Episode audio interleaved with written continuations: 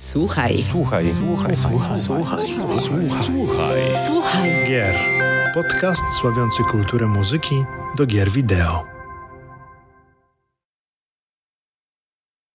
Dzień dobry, dobry wieczór. Z wirtualnego studia, jak zawsze, kłania się w pas Mariusz Borkowski oraz Paweł Dębowski. Witamy drogie słuchaczki oraz drogich słuchaczy już w szesnastym odcinku podcastu Słuchaj Gier, w którym jak zawsze sławimy kulturę muzyki oraz sound designu w grach wideo. W ostatnim odcinku naszego podcastu wspólnie z Pawłem rozmawialiśmy o muzyce przygody, gdzie nie mogliśmy sobie odmówić rozmowy o ścieżkach dźwiękowych do cyklu gier Uncharted oraz The Tomb Raider – Dlatego z tego miejsca zachęcamy Was do przesłuchania podcastu na Spotify, Apple Podcast oraz YouTube. A jeżeli podoba Wam się to, co robimy wspólnie z Pawłem, to serdecznie zachęcamy do subskrybowania podcastu oraz komentowania naszej pracy. Mamy za sobą już trzy edycje Game Music Festival we Wrocławiu. Jedynego takiego festiwalu poświęconemu muzyce do gier wideo – Podczas tych trzech edycji festiwalu mieliśmy ogromną przyjemność oraz zaszczyt pracować z wieloma utalentowanymi artystami oraz muzykami. Uznaliśmy z Pawłem, że warto byłoby Wam przedstawić część zespołu, a szczególnie osoby, które są odpowiedzialne za przygotowanie tych pięknych aranżacji oraz orkiestracji, które później słyszeliście podczas koncertu Game Music Festival. Dlatego tym bardziej jest nam niezmiernie miło powitać w naszym wirtualnym studiu dwóch znamienitych artystów. Ignacego Wojciechowskiego, wielokrotnie nagradzanego kompozytora oraz orkiestratora. Witaj Ignacy, cześć. Witaj Mariusz, witaj Paweł, witam Cię Robercie. Dobry wieczór Państwu. Wielkie dzięki za, za przyjęcie naszego e, zaproszenia. Mam nadzieję, że nie będziesz się dzisiaj z nami nudził.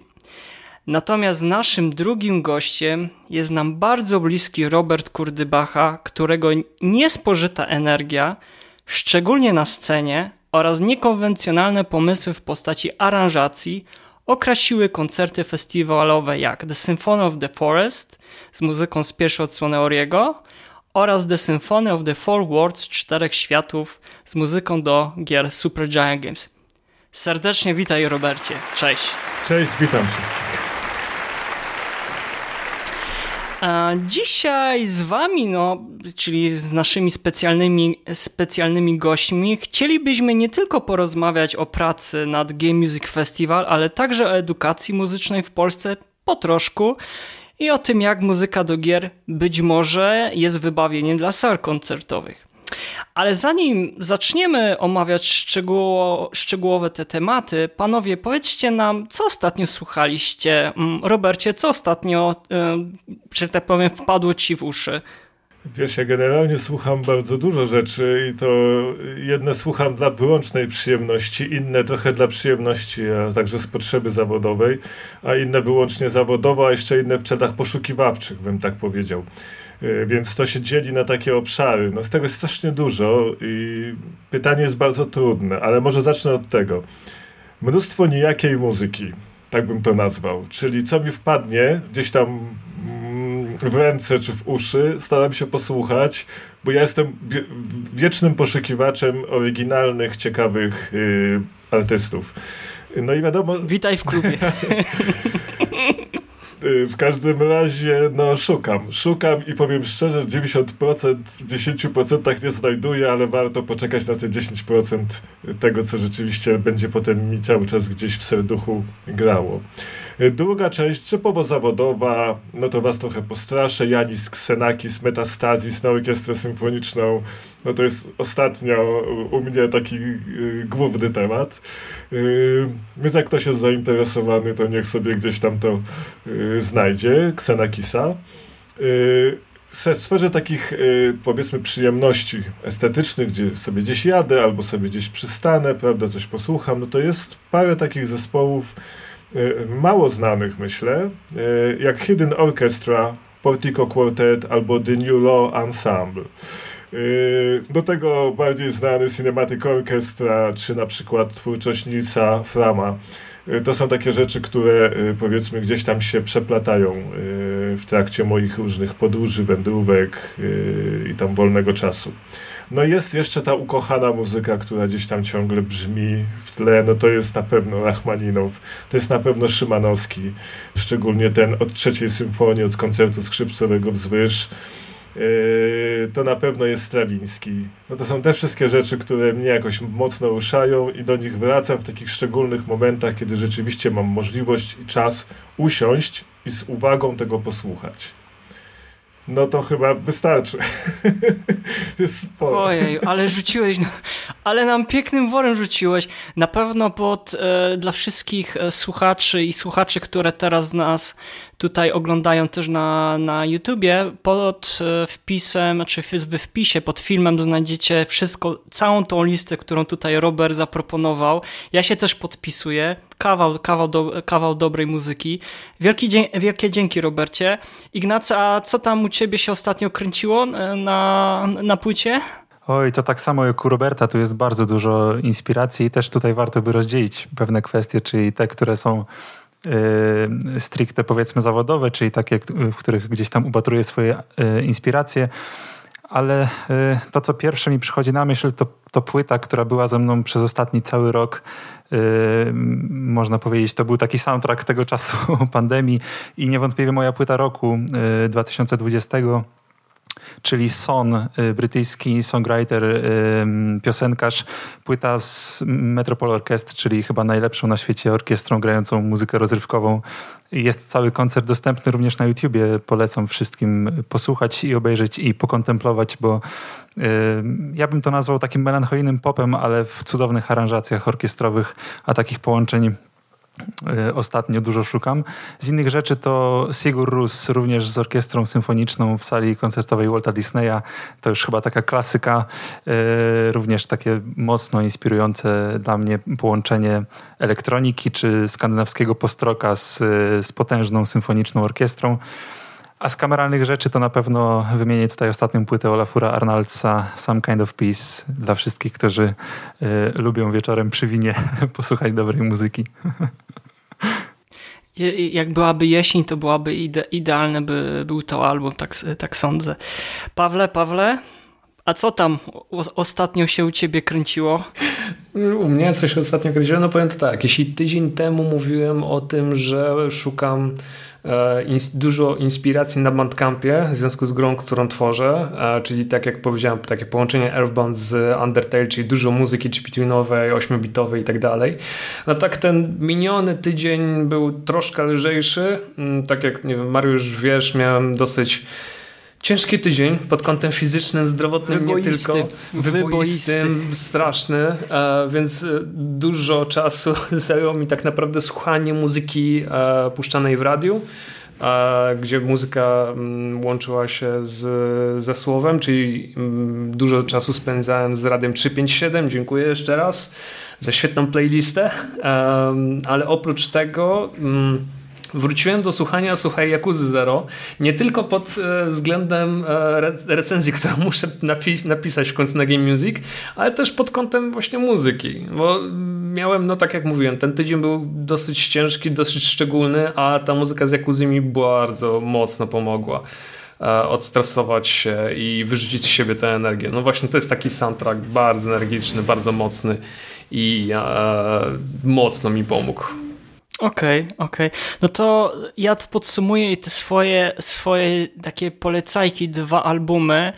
Um, w tamtym tygodniu był jeden z muzyką z gier, jeden z muzyką filmową, to teraz będzie troszeczkę, nie będzie tej równowagi, czyli dwa albumy z muzyki z gier.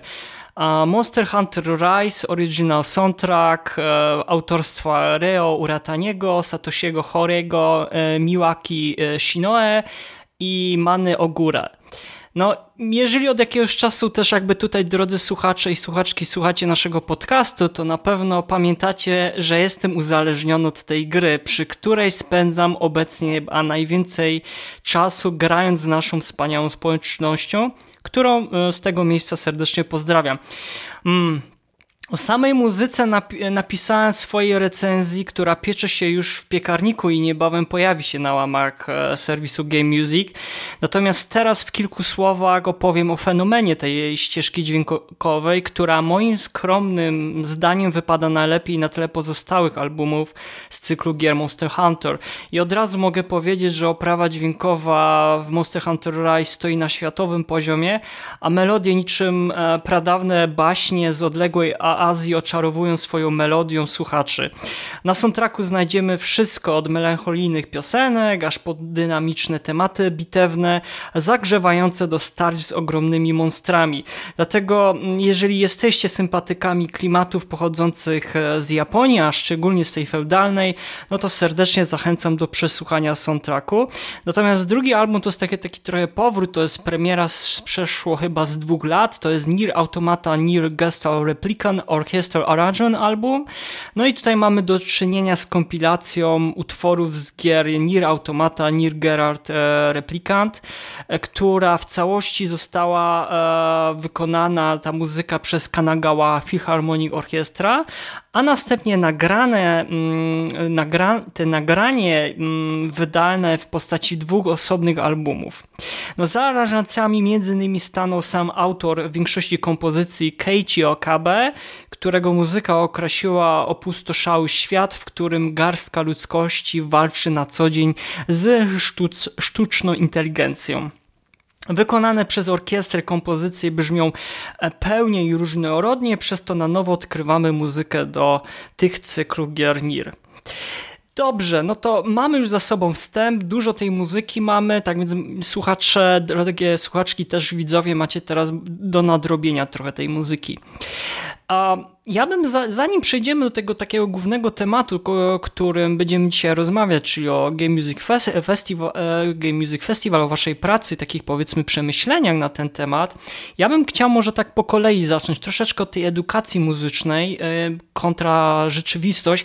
Wiem, że można byłoby tak naprawdę osobny odcinek podcastu na ten temat poświęcić i może to jakby zrobimy, ale ja bym chciał tak by dzisiaj, żebyśmy naprawdę chwilkę o tym powiedzieli, takie wasze przemyślenia z, z, związane właśnie z tą edukacją. Szczególnie kieruję to do, do Roberta, bo sam Robercie jesteś nauczycielem i wiesz, e, jak to niestety teraz to wygląda z tą edukacją muzyczną, a ty z kolei Ignacy jesteś też po Akademii Muzycznej i też jakby też masz jakby takie przy, swoje przemyślenia, sądzę, na ten temat. Więc ja pozwolę sobie najpierw zacytować e, Mirosława Grusiewicza i mm, jeden z jego cytatów z artykułu odnośnie edukacji mm, muzycznej mniej więcej brzmi tak.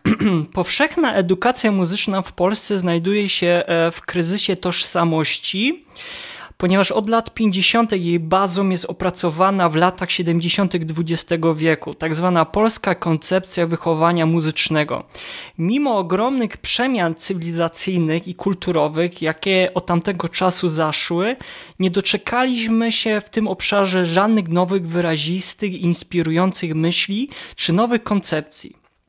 I tutaj jeszcze sam autor e, cytuje e, Kena Robinsona, która, który podkreśla, że obecny system edukacji, który w głównych założeniach obowiązuje na całym świecie, jest archaiczny. Został bowiem skonstruowany dla innej, industrialnej epoki i już zupełnie odpowiada e, współczesnym potrzebom i e, wyzwaniom. Tak więc pytanie, Robercie, pozwolę sobie od Ciebie zacząć.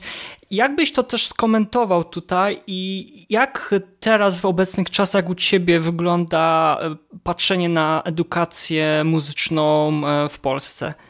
No, temat jest o wiele bardziej złożony niż by wynikało z tej wypowiedzi. Y, czy to jest archaiczne, czy to jest y, wsteczne, no to mm, do końca bym tak nie uznał, bo możemy nagle wszystko zmienić na nowoczesne i też się okaże, że to nie zadziała. Y, natomiast najtrudniejsze są takie miksy, takie powiedzmy hybrydy nauczania. My tu używamy słowa system i w tym słowie jest największy problem. System. Czyli jak jest system, to narzucamy wszystkim ten sam system, ten sam sposób myślenia, ten sam sposób działania.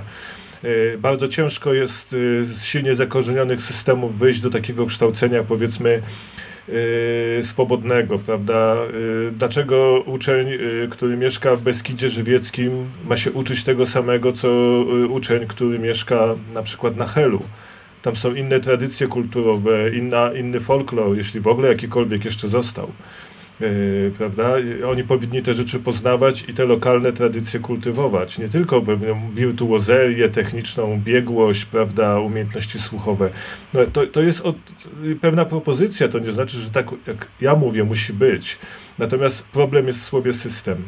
Yy, nie zgodziłbym się tutaj z, z tym stwierdzeniem, że cały świat generalnie yy, podlega takim systemowym rozwiązaniom. To niemalże co region czy co kraj to jest inna tradycja my się mierzymy z, z przerwaną tradycją, czyli nasze tragedie narodowe spowodowały, mówiąc ogólnie, że została przerwana pewna ciągłość edukacyjna, pewna ciągłość kulturowa, kulturalna, muzyczna. E, inne kraje tego na przykład nie miały i tam znakomicie kultura ludowa się mm, po prostu rozwija i nie jest, y, no użyję takiego słowa, nie jest obciachowa, bo czasami y, ją się postrzega w taki sposób, prawda, jak to kiedyś mówiono, obciachowy, taki, a to takie jest wszystko nienowoczesne, takie, to wszystko jest potrzebne. Więc temat jest bardzo złożony i też jeszcze bym rozdzielił dwie rzeczy. No, kultura, mm, powiedzmy, muzyczna, czy, czy kształcenie, edukacja muzyczna powszechna rzeczywiście i edukacja muzyczna profesjonalna. E, my mamy to szczęście, że tą edukację muzyczną, e, profesjonalną mamy systemową, chociaż ona powinna się troszeczkę odsystemowić. Jednak tutaj pewna różnorodność jest potrzebna, ale mamy ją. Inni tego nie mają. Natomiast mamy wielki problem z edukacją muzyczną powszechną. E, dochodzi do sytuacji na przykład, że dzieci w szkole nie potrafią nic zaśpiewać. W domu się nie... Chodzi ci o na przykład Że ci wejdę słowo. Powszechną masz na myśli, żeby też nasi słuchacze zrozumieli od, e, od gimnazjum, podstawówki, od przedszkola? Od, od którego momentu? Tak. Mhm. Od, od momentu, od początku. To znaczy, jak już jest malutkie dziecko, prawda, niemowlę, to kiedyś mamy śpiewały tym dzieciom. E, potem te dzieci śpiewały z mamą, potem śpiewały same, te śpiewały kolendy, śpiewały przy różnych okazjach, śpiewały hymn narodowy. E, ja widziałem taką scenkę e, w szkole, e, to było kilka lat temu. Wychodzi chór. Szkoła podstawowa, zwykła w małej miejscowości, wychodzi chór. No ja uradowany, szkoła ma chór. Chór zaczyna śpiewać i nagle orientuje się, że on nie wydobywa z siebie żadnego dźwięku. Dzieci ruszają ustami, nie śpiewając, natomiast muzyka idzie z głośnika. To było kiedyś nie do pomyślenia, ale to nie jest wina tej szkoły. E, to nie jest wina tych dzieci. Właściwie tutaj trudno znaleźć jakichkolwiek winnych. Po prostu nasz, my ukształtowaliśmy taki sposób yy, yy, jakby wychowania, edukacji, gdzie muzyka staje się tylko czymś, co jest od, odbierane w sposób bierny. Potem po latach młodzież, gdzieś tam powiedzmy w liceum, zaczyna zakładać zespoły, na przykład rockowe, niektórzy popowe, zależy kto co lubi i są poważne problemy, ponieważ ich rówieśnicy takie zespoły zakładali już wiele lat wcześniej, gdzieś tam w krajach na przykład anglosaskich i potem te zespoły, niektóre oczywiście, no bo to już trzeba mieć kupę szczęścia, stają się topowymi zespołami wychodzą na scenę i nie pękają przed 100-tysięczną widownią na Wembley. Mm, tak, i chyba YouTube te, e, był takim chyba przyk e, przykładem te, z Irlandii. Oni chyba tak za, e, za, za, za, zaczynali, tak jeżeli dobrze pamiętam, jeden z takich europejskich, tak, zespół. E, YouTube. Zespół? Tak. YouTube, możliwe. E, z tego co wiem, Linkin Park chyba tak też się spiknęło gdzieś tam w czasach e, ich niego tam liceum. Y, czy nawet wcześniej. Y, tylko, że w tych szkołach, powiedzmy, y, jeżeli jest grupa młodzieży, która chce grać, to szkoła od razu kombinuje bębny, gitary, instruktora i tak dalej. U nas tego raczej nie ma. To już tak jakiś taki światły dyrektor, powiedzmy, i ma jakieś tam fundusze, które gdzieś tam rodzice, powiedzmy, zbiorą, to wtedy wyposażą tą szkołę w jakiś klawisz. Albo prywatne, jeszcze są prywatne szkoły muzyczne, nazwijmy tak, że może się tam zapisać i ewentualnie oni wynajmują te instrumenty. Mhm. I co więcej, te szkoły, które są, y, tamtejsze szkoły, powiedzmy w tych y, krajach, y, one się chwalą. Chwalą się drużyną sportową, chwalą się zespołem, ale też posiadają swoje orkiestry. Orkiestry dente, orkiestry nawet symfoniczne się zdarza, kiedy jest tam trochę młodzieży takiej grającej. Natomiast z tego co ja obserwuję, ta szkoła się nie chwali. Czasem chór się zorganizuje i szkoła, jest jakiś rzutki nauczyciel muzyki na przykład i zorganizuje chór albo rzutki nauczyciel, nie wiem, gitary, dajmy na to, który umie grać na gitarze elektrycznej, zorganizuje jakąś tam grupę. I często robią to z funduszy zewnętrznych albo za darmo, jako pasję. To jest za mało. To jest zdecydowanie za mało. Więc mamy z jednej strony mocny system, powiedzmy, ten kształcenia ogólnego, a przy tym systemie miejsce muzyki, miejsce kształcenia naszej wyobraźni tak naprawdę. Już nie używajmy nawet słowa muzyka ani plastyka, tylko kształtowanie wyobraźni, horyzontów, umiejętności ścisłego myślenia, bo to się wiąże z tymi zdolnościami matematycznymi, prawda, ścisłymi. Y, to jest generalnie niezauważalne. Y, na, na marginesie, jako coś nieistotnego. Synku, ucz się matematyki. Bardzo dobrze, ucz się ale ma matematyka bez sztuki to jest tylko rachun to są rachunki tak naprawdę. Ja mam takie szybkie, takie, nie wiem, czy chciałbyś jeszcze ewentualnie tutaj coś do, do, do, dopowiedzieć, zanim oddamy głos Ignacemu i Pawłowi? Wiesz, wolałbym nie, dlatego że temat jest tak no głęboki i szeroki, że jak się jest, ale i tak bardzo dużo rzeczy powiedziałeś e, interesujących i na pewno trzeba będzie kiedyś wrócić do tego tematu, bo ja, ja, ja, ja kiedyś, e, jak się zbierałem do pisania e, pracy licencjackiej, to ja bardzo dużo mm, robiłem research w, w tej kwestii i ja jeszcze tylko tutaj dopowiem do tego, co ty powiedziałeś, bo mi się wydaje, że też ludzie zapominają o tym, jak mu muzyka rozwija też mózg pod kątem nawet nie tyle, co ty już tutaj dodałeś, ale też tej kreatywności, inteligencja też do tego e, dochodzi. Prostu muzyka rozwija w nas, w naszym mózgu pewne takie uruchamia mm, gdzieś poskrywane partie, które uaktywniają w człowieku jakby całkiem w ogóle patrzenie na, na świat w innych kolorach, tak?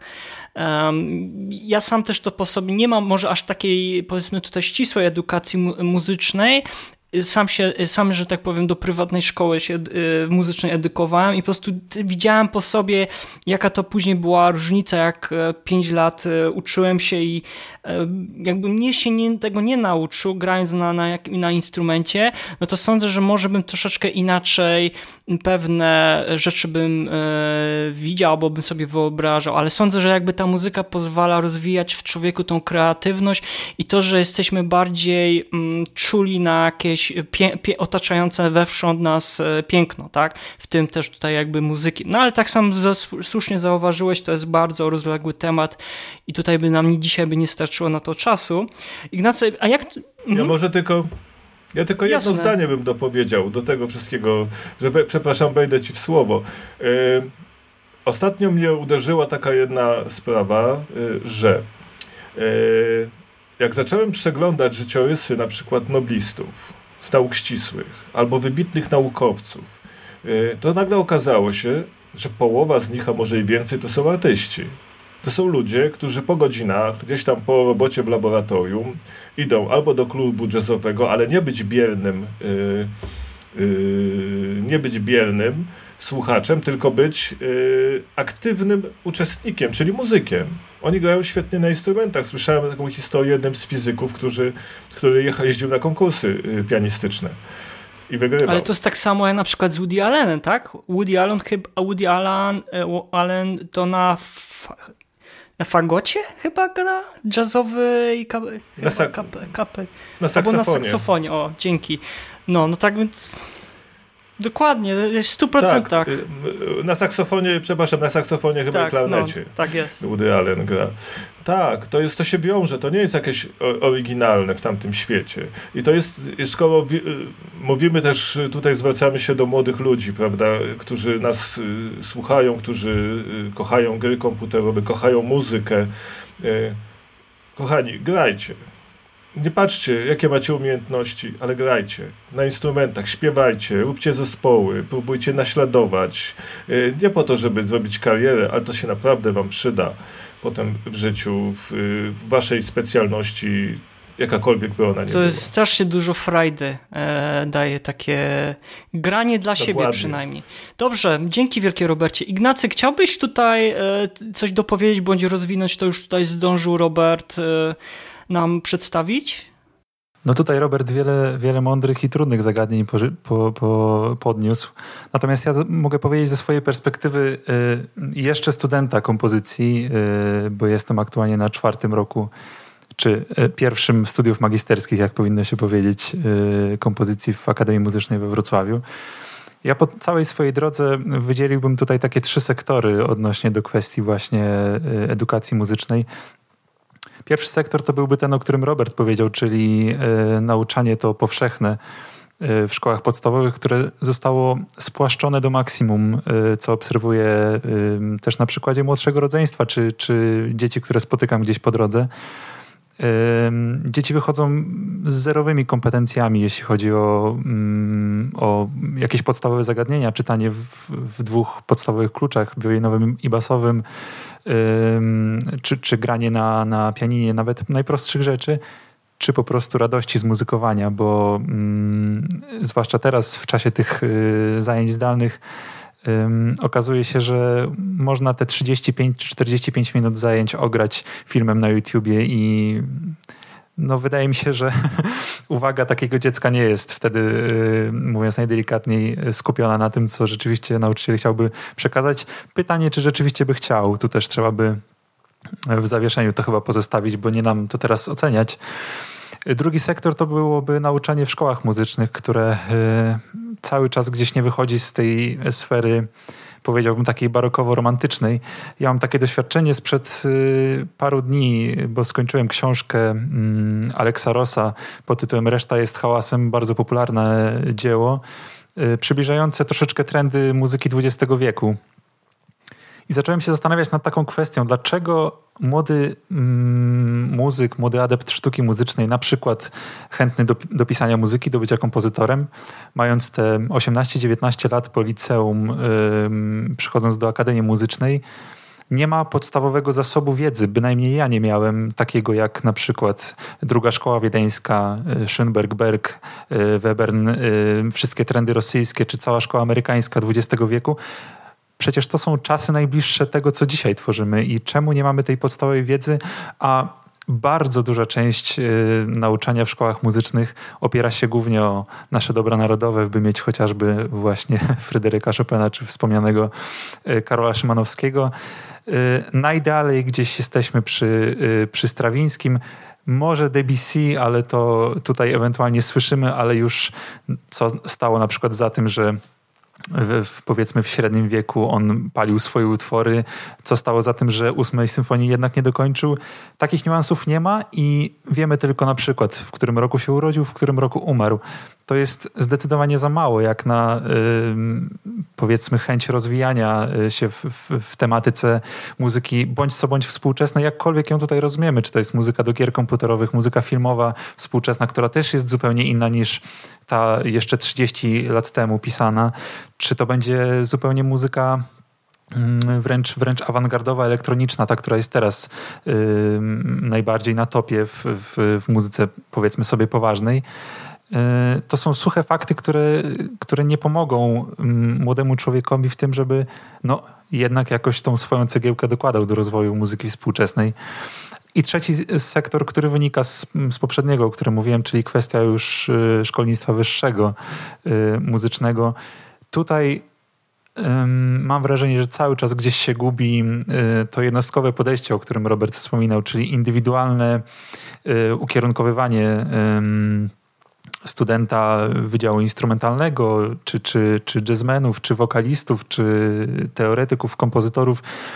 Cały czas y, jesteśmy w takiej, pod taką siatką właśnie tego systemu, y, który tutaj został, y, został opisany, czyli, czyli systemu, który nakazuje wyrobienia konkretnej ilości godzin, konkretnej ilości punktów tych tak zwanych ECTS wedle europejskiego standardu i punktów, które paradoksalnie na przykład na studiach magisterskich z kompozycji zabierają czas na pisanie muzyki. Y, wydaje mi się to być największym paradoksem y, dzisiejszego szkolni szkolnictwa czy, czy edukacji muzycznej. No, miejmy nadzieję, że ku dobremu wszystko będzie zmierzać. Super, dzięki Ignacy, że też tak powiedzmy mm, poszerzyłeś to, co już zaczął Robert tutaj nam opowiadać. Bardzo Ci za to dziękujemy. Ja postaram się tylko w kilku słowach tylko to jeszcze podsumować, o czym tutaj zostało powiedziane, bo bym chciał później z grami już przejść do głównego e, tematu. Pawle, a ty z twojej perspektywy, ja wiem, że my kilka razy nam się zdarzyło, że w trakcie naszych podcastów też rozmawialiśmy na temat tej edukacji muzycznej, ale na przykład to, co tutaj teraz usłyszałeś od Roberta i Ignacego, chciałbyś coś tutaj jeszcze dopowiedzieć ze swojej strony? Znaczy, wiesz, ani nie jestem praktykiem, ani teoretykiem tak naprawdę, więc e, mam zdecydowanie mniejszą... Ale jesteś słuchaczem. Ale, ale jestem słuchaczem, więc mam, ale mimo wszystko mam zdecydowanie mniejszą wiedzę niż, niż nasi goście. Ja mogę tylko mm, potwierdzić to, co ty powiedziałeś, że mówiliśmy, rozmawialiśmy wielokrotnie i o edukacji muzycznej, i o tym, jak kompozytorzy radzą sobie z tym problemem systemu, o którym mówił Robert. Ja o problemie systemu edukacyjnego ja mógłbym rozmawiać e, na, na wiele godzin również biorąc pod uwagę swój własny przykład. Natomiast jeśli chodzi o szkolnictwo muzyczne jako takie, Mm, powiem tak, ja w ciągu tych wielu, wielu lat, od, od kiedy piszę na Game Music, rozmawiałem z wieloma kompozytorami e, i co jakiś czas na ten temat e, rozmawialiśmy i bywały takie osoby, i chyba Mariusz też e, znasz takie osoby, bywały takie osoby, które wprost mówiły, że one na przykład nie brały udziału w żadnej edukacji, czy to w szkole muzycznej, czy, czy, czy gdziekolwiek indziej.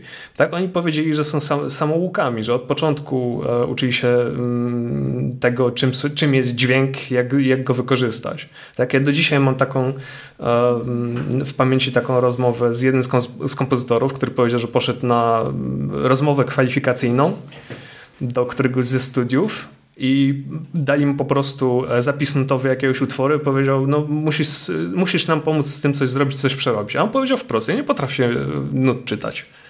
Mimo wszystko dostał pracę. No ale to mówię, jeśli chodzi o ten... Um, o problem systemu edukacyjnego, to ja mogę się przechylić do tego, co mówił w zasadzie Robert, że to jest problem systemowy.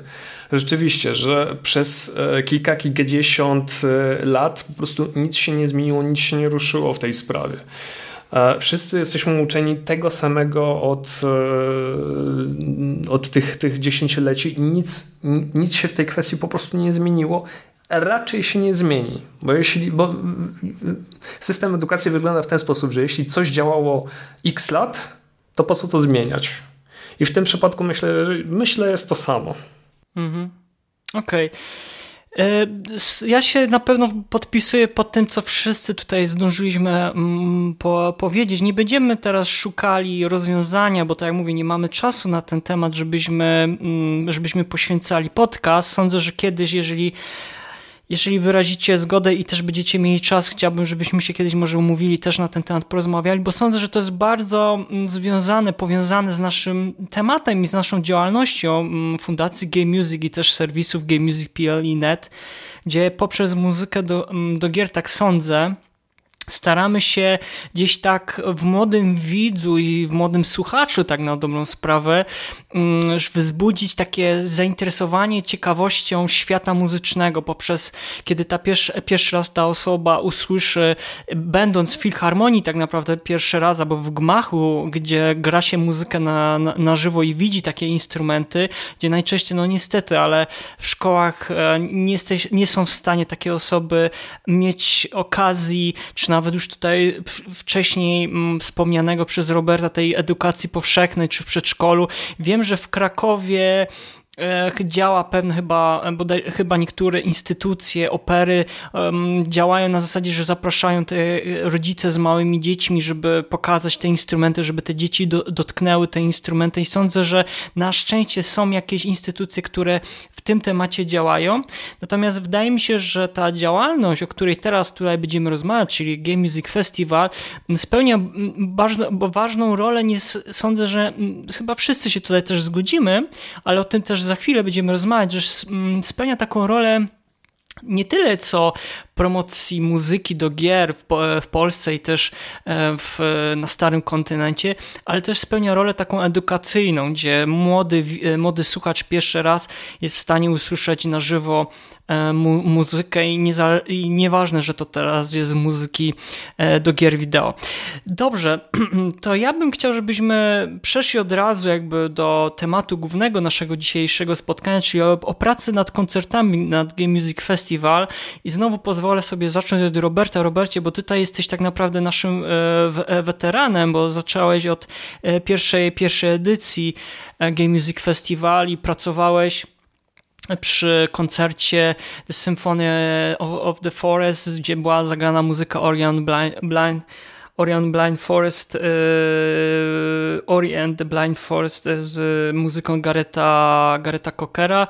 Powiedz mi, jakbyś mógł powiedzieć, jak wspominasz ten, ten koncert, ten pierwszy e, festiwal, jak ci się pracowało nad tą też e, muzyką? Ogólnie jakbyś mógł e, powiedzieć naszym słuchaczom i widzom, jak wspominasz pierwszą e, edycję pod kątem właśnie tego koncertu, bo byłeś zarówno orkiestratorem, osoba, która, e, też osobą, która przygotowała aranżację, ale też dyrygowałeś e, koncert, tak więc jak, jak wspominasz tamten czas? No to było niesamowite przeżycie, dlatego że po pierwsze musiałem tą, czy, czy dostałem takie zlecenie, bo wcale to nie był jakiś przymus. To było bardzo późno zresztą. Ja to zlecenie dostałem tutaj z, razem z Janem e, Sanejko i Auto Matsumoto. Przygotowywaliśmy ten, e, tą, tą pierwszą jakby ten pierwszy koncert. Role mniej więcej były podzielone tak, że auto wspomagał mnie w przygotowaniu jakby partii, które były już jakby nagrane do gry. E, I teraz trzeba było przełożyć je na e, pięciolinię, e, a potem ja zajmowałem się już przeorkiestrowaniem tego. Czyli Auto był takim, tak, takim człowiekiem od czarnej roboty, natomiast Janek przygotował fragment pierwszej części suity. Y, natomiast już potem ja musiałem przygotować y, to wszystko do końca. Czasu było wtedy bardzo mało, więc to była taka trochę jazda bez trzymanki, powiem szczerze. Więc y, niezwykłe natężenie, jeśli chodzi o umiejętności słuchowe, bo tam dostaliśmy ten oryginalny materiał nutowy od Gareta w takiej wersji powiedzmy studyjnej, czyli był nagrany bodajże tylko była nagrana ta część smyczkowa, natomiast e, wszystkie inne dźwięki były elektroniczne. I ja przyjąłem tam bardzo prostą taktykę. Pokazać Gareta takim, jaki on jest. Pokazać Oriego takim, jakim on jest. Nie, nie, nie tworzyć jakichś przekształceń, przeróbek i różnych rzeczy. Natomiast problem był formalny. Jak ująć to w formule symfonicznej? Nazwaliśmy to Symfonia, Symphony of the Forest, prawda? Czyli ten tytuł symfony zobowiązuje do pewnego rozmachu, a także do pewnej formy. Z tą formą to powiedzmy daliśmy sobie tak trochę spokój, to znaczy no, symfonia to nie tylko jest forma, ale to jest też pewien, pewna tradycja, pewne, pewien, jak słyszę słowo symfonia, to wyobrażam sobie orkiestrę symfoniczną, prawda, wielką salę koncertową, wspaniałe dźwięki dochodzące ze smyczków, blachy, z drzewa, perkusji, prawda. Jest to pewnego rodzaju e, słowo klucz. I tego słowa klucza się trzymałem. Natomiast oczywiście trzeba było te fragmenty odpowiednio powiązać i to było chyba główne zadanie. Oprócz y, no, przełożenia języków elektronicznych na język instrumentów akustycznych. Na szczęście y, no, Gareth jest kompozytorem, yy, który, jak to się mówi, ma papiery na komponowanie, bo też ukończył prestiżową yy, szkołę wyższą muzyczną, Royal chyba College of Music, jeśli dobrze yy, pamiętam. W związku z tym nawet ta jego elektronika była już trochę symfoniczna, w związku z tym y, było to o wiele prostsze zadanie, przełożyć te dźwięki na papier nutowy i stworzyć y, utwór stricte symfoniczny bez żadnych dodatków elektronicznych, czysty na, całą, na samą orkiestrę. Więc tak to w dużym skrócie wyglądało. Przeżycie było y, no oczywiście bardzo dla mnie wielkie, wspaniałe, ponieważ ja pierwszy raz w życiu dyrygowałem w głównej sali Narodowego Forum Muzyki. Y, I to, to już sam, tam, ten sam, sam ten fakt był dla mnie no, niesamowitym takim odczuciem, e, niesamowitym e, przeżyciem. A jeszcze do tego, żeśmy rozbudowali orkiestrę do rozmiarów 70 chyba dwóch osób. Ja, ja przez wiele lat wstecz nie prowadziłem tak dużej orkiestry. I tym bardziej w tak wspaniałej sali. Więc to już w ogóle wszystko było y, no, dźwiękowo, estetycznie bardzo niesamowite, bardzo wręcz y, takie porywające i chciałoby się powiedzieć chwilę trwaj. Ale koncert chyba miał tylko godzinę. Tak, ale pamiętam, że e, e, tego się tutaj cały czas mówi, że trzeba było gdzieś e, przemycić tę muzykę elektroniczną, ten ambient i to ci się udało przełożyć na, na instrumenty. I dlatego sądzę, że większa część osób, jak nie cała sala była zaskoczona tym, że znając z gry na przykład, czy tam jak nie grając grę, ale słuchali soundtracku, to słyszeli te instrumenty, które emitowały niby te elektroniczne dźwięki, tak? I tam sądzę, że bardzo dużo zużyłeś i między innymi też Janek i też e, przypuszczam, że też e, wcześniej Aruto. wspomniany Aruto Matsumoto, którego też serdecznie pozdrawiamy to mieliście nie lada e, wyzwanie, bo to nie było łatwe, zważywszy na to, co ty powiedziałeś. Co, jakby muzyka nie była w pełni z, wcześniej nigdy e, zorkiestrowana, tylko pewne elementy były, tylko niektóre, niektóre utwory, a duża część była, e, nazwijmy to, syntetyczna, jeżeli to, tak, jeżeli to można tak tutaj ująć.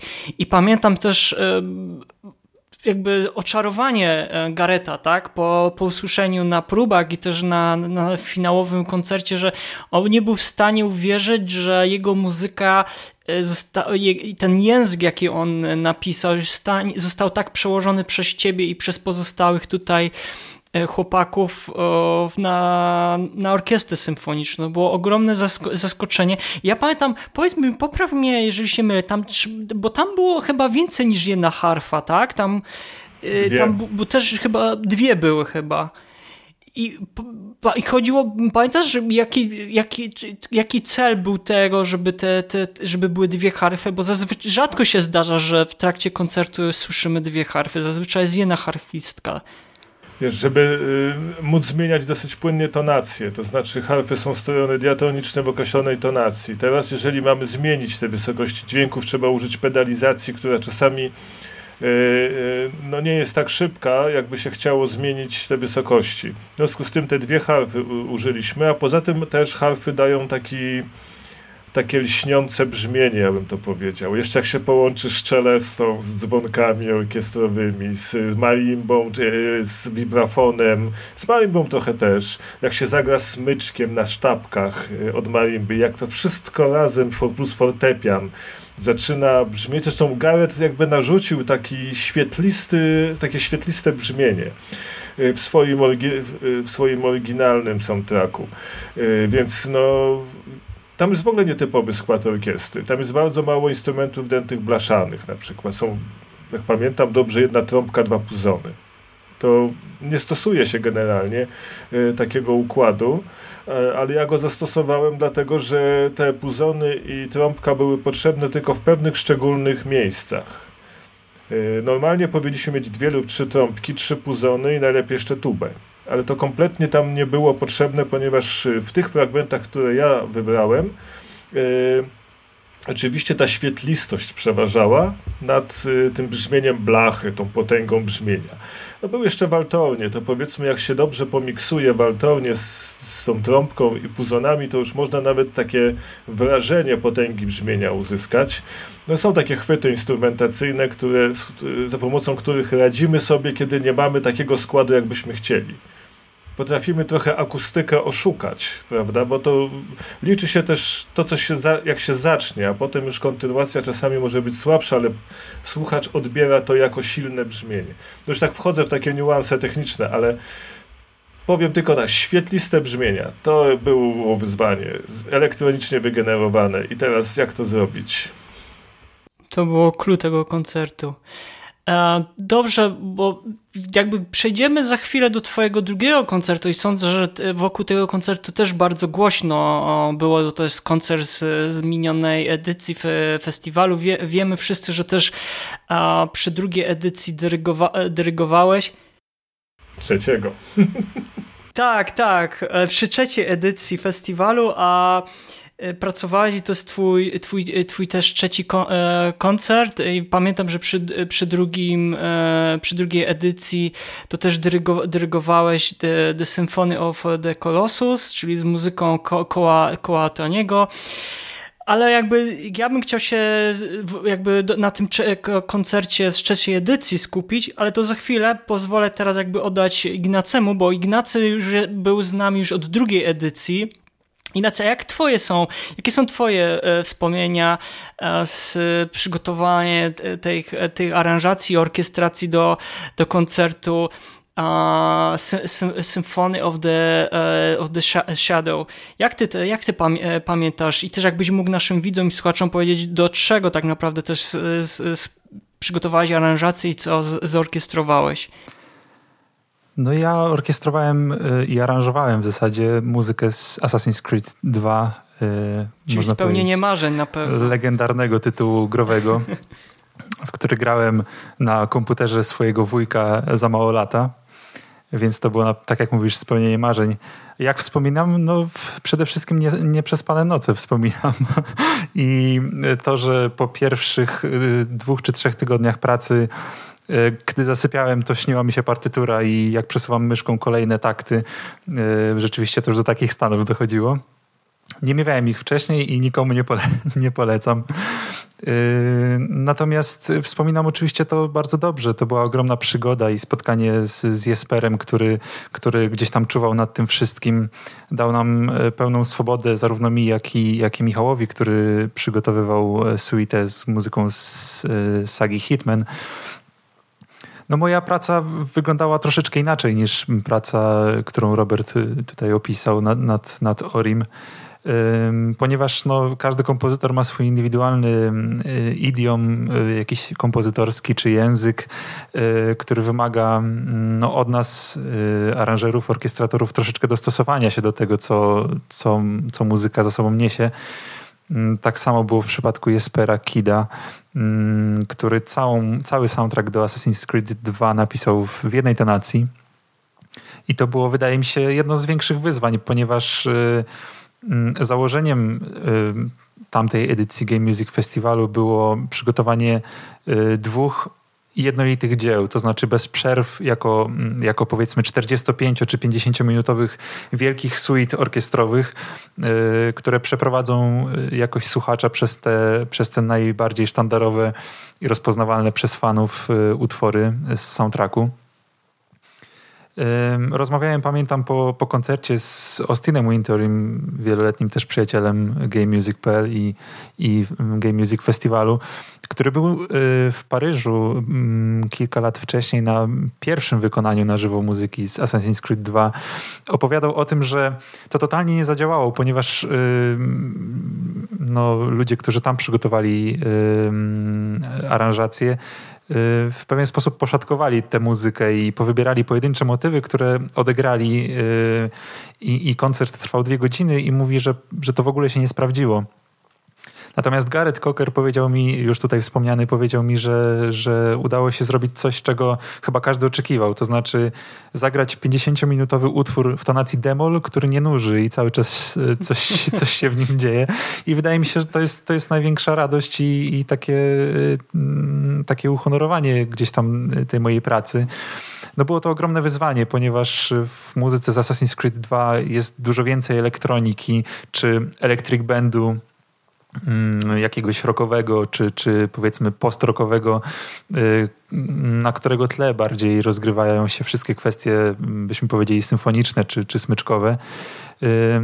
Partytury, tak jak Robert powiedział, y, które dostaliśmy, mm, no to są partytury studyjne, które w niczym prawie, że nie przypominają partytur koncertowych, poza tym, że są na nich takty i, i nuty. Mm, I gdzie niegdzie jakaś dynamika, chociaż i tutaj bywało różnie, bo wiadomo, że w studio mamy magiczne fadery na stole mikserskim i zawsze da się pewne rzeczy wyciągnąć i nie trzeba ich koniecznie może w nutach y, zapisywać, zwłaszcza jeśli czas nagli. Y, natomiast no, dla mnie to było postawienie na nogi ogromnego dzieła symfonicznego z y, takich rozmiarów, z którymi się jeszcze nie mierzyłem dotąd. Na ogromną obsadę wykonawczą. Myśmy mieli na drugiej edycji festiwalu na koncercie Symphony of the Shadows y, bodaj ponad 100 muzyków na scenie, łącznie z chórem i, i sopranem solo. Y, również z wykorzystaniem dwóch harf i w przypadku Assassin's Creed 2 bardzo nietypową obsadą perkusyjną, która raczej się nie zdarza i wszyscy ją zapamiętają na długie lata, y, ponieważ poza kotlistą mieliśmy z tyłu sceny ośmiu perkusistów y, orkiestrowych. Bardzo zależało mi na tym, żeby oddać ten klimat elektroniczny soundtracku i upatrywałem gdzieś możliwość no, no, wykonania tego zamierzonego celu właśnie w rozszerzonej grupie perkusyjnej. E, wyszedłem z założenia, że przy dziele tak ogromnych rozmiarów trzeba zrobić coś, co nieustannie będzie trzymało słuchacza yy, powiedzmy w pionie i, i, będzie chciał wykonać ten wysiłek powiedzmy intelektualny i wyłapywać gdzieś te swoje ulubione smaczki i, i tematy z gier. Yy, ale również Mm, chciałem przeprowadzić y, pewne, pewien scenariusz, pewną grę taką powiedzmy fabularną, która oddałaby poniekąd kolejne fazy rozgrywki, y, tylko że w warstwie dźwiękowej pokazane. Tutaj posłużyły mi zdobycze mm, głównie y, polskiej muzyki XX wieku i, i całej polskiej awangardy, czyli techniki rozszerzone, momentami performatywne, które myślę wszyscy dobrze wspominamy które chyba pomogły właśnie w osiągnięciu tego, co, co sobie zamierzyłem, czyli no, nieustannej ciekawości słuchacza o to, co dalej będzie. Y, nie tylko, żeby dobrze zacząć i dobrze skończyć y, z potrójnym forte y, i, i ośmioma perkusistami w tle, ale żeby przez te 45 minut czy, czy, czy 50 cały czas działo się coś ciekawego, w związku z czym najpierw też pracowałem nad odpowiednim układem mm, utworów w partyturze, E, czyli jak porozmieszczać utwory tak dramaturgicznie, żeby ta partytura była sama w sobie ciekawa. E, następnie musiałem zakomponować powiedzmy takie, takie tranzycje czy, czy pomosty między kolejnymi utworami, co też było dosyć dużym to nie wyzwaniem. Jest łatwe. Oczywiście, ponieważ, ponieważ musisz się dostosować niejako do stylu kompozytora, żeby to wszystko miało ręce i nogi, a z drugiej strony no, kompozytorska pycha y, czasami y, motywuje nas do tego, żeby jednak gdzieś ten swój styl też tam przemycić. I, no właśnie, bo jak te, od razu ci przerwę, Jasne. bo na pewno ciebie kusiło, żeby troszeczkę tam w siebie trochę dać w, tych, e, w tej całej aranżacji, w tej całej suicie blisko ponad 50-minutowej. E, I udało ci się, rozumiem. Wydaje mi się, że w każdej z trzech faz, bo na tyle podzieliłem sobie partyturę, udało się przemycić coś powiedzmy mojego, coś charakterystycznego dla mojego stylu kompozytorskiego. Dwie harfy, które się pojawiły, na przykład y, napisałem dla nich y, kadencję. Kadencja to jest taki moment y, w koncercie, w którym wykonawca ma, ma solo, czasami improwizowane. Tutaj było od początku do końca zakomponowane, ale było zupełnie w moim stylu. Również momenty fortepianowe, które gdzieś tam dopisałem, ale też czerpałem z innych rodzajów muzyki. Mieliśmy fragmenty nawiązujące nawet do techno w trakcie, w trakcie tej suity. No i bardzo zależało mi na tym, żeby ten rockowy charakter y, soundtracku z, y, z AC2 y, oddać w formie symfonicznej bez użycia grama elektroniki, bo takie było założenie. Pamiętam, że Mateusz Pawlak, tutaj głównodowodzący,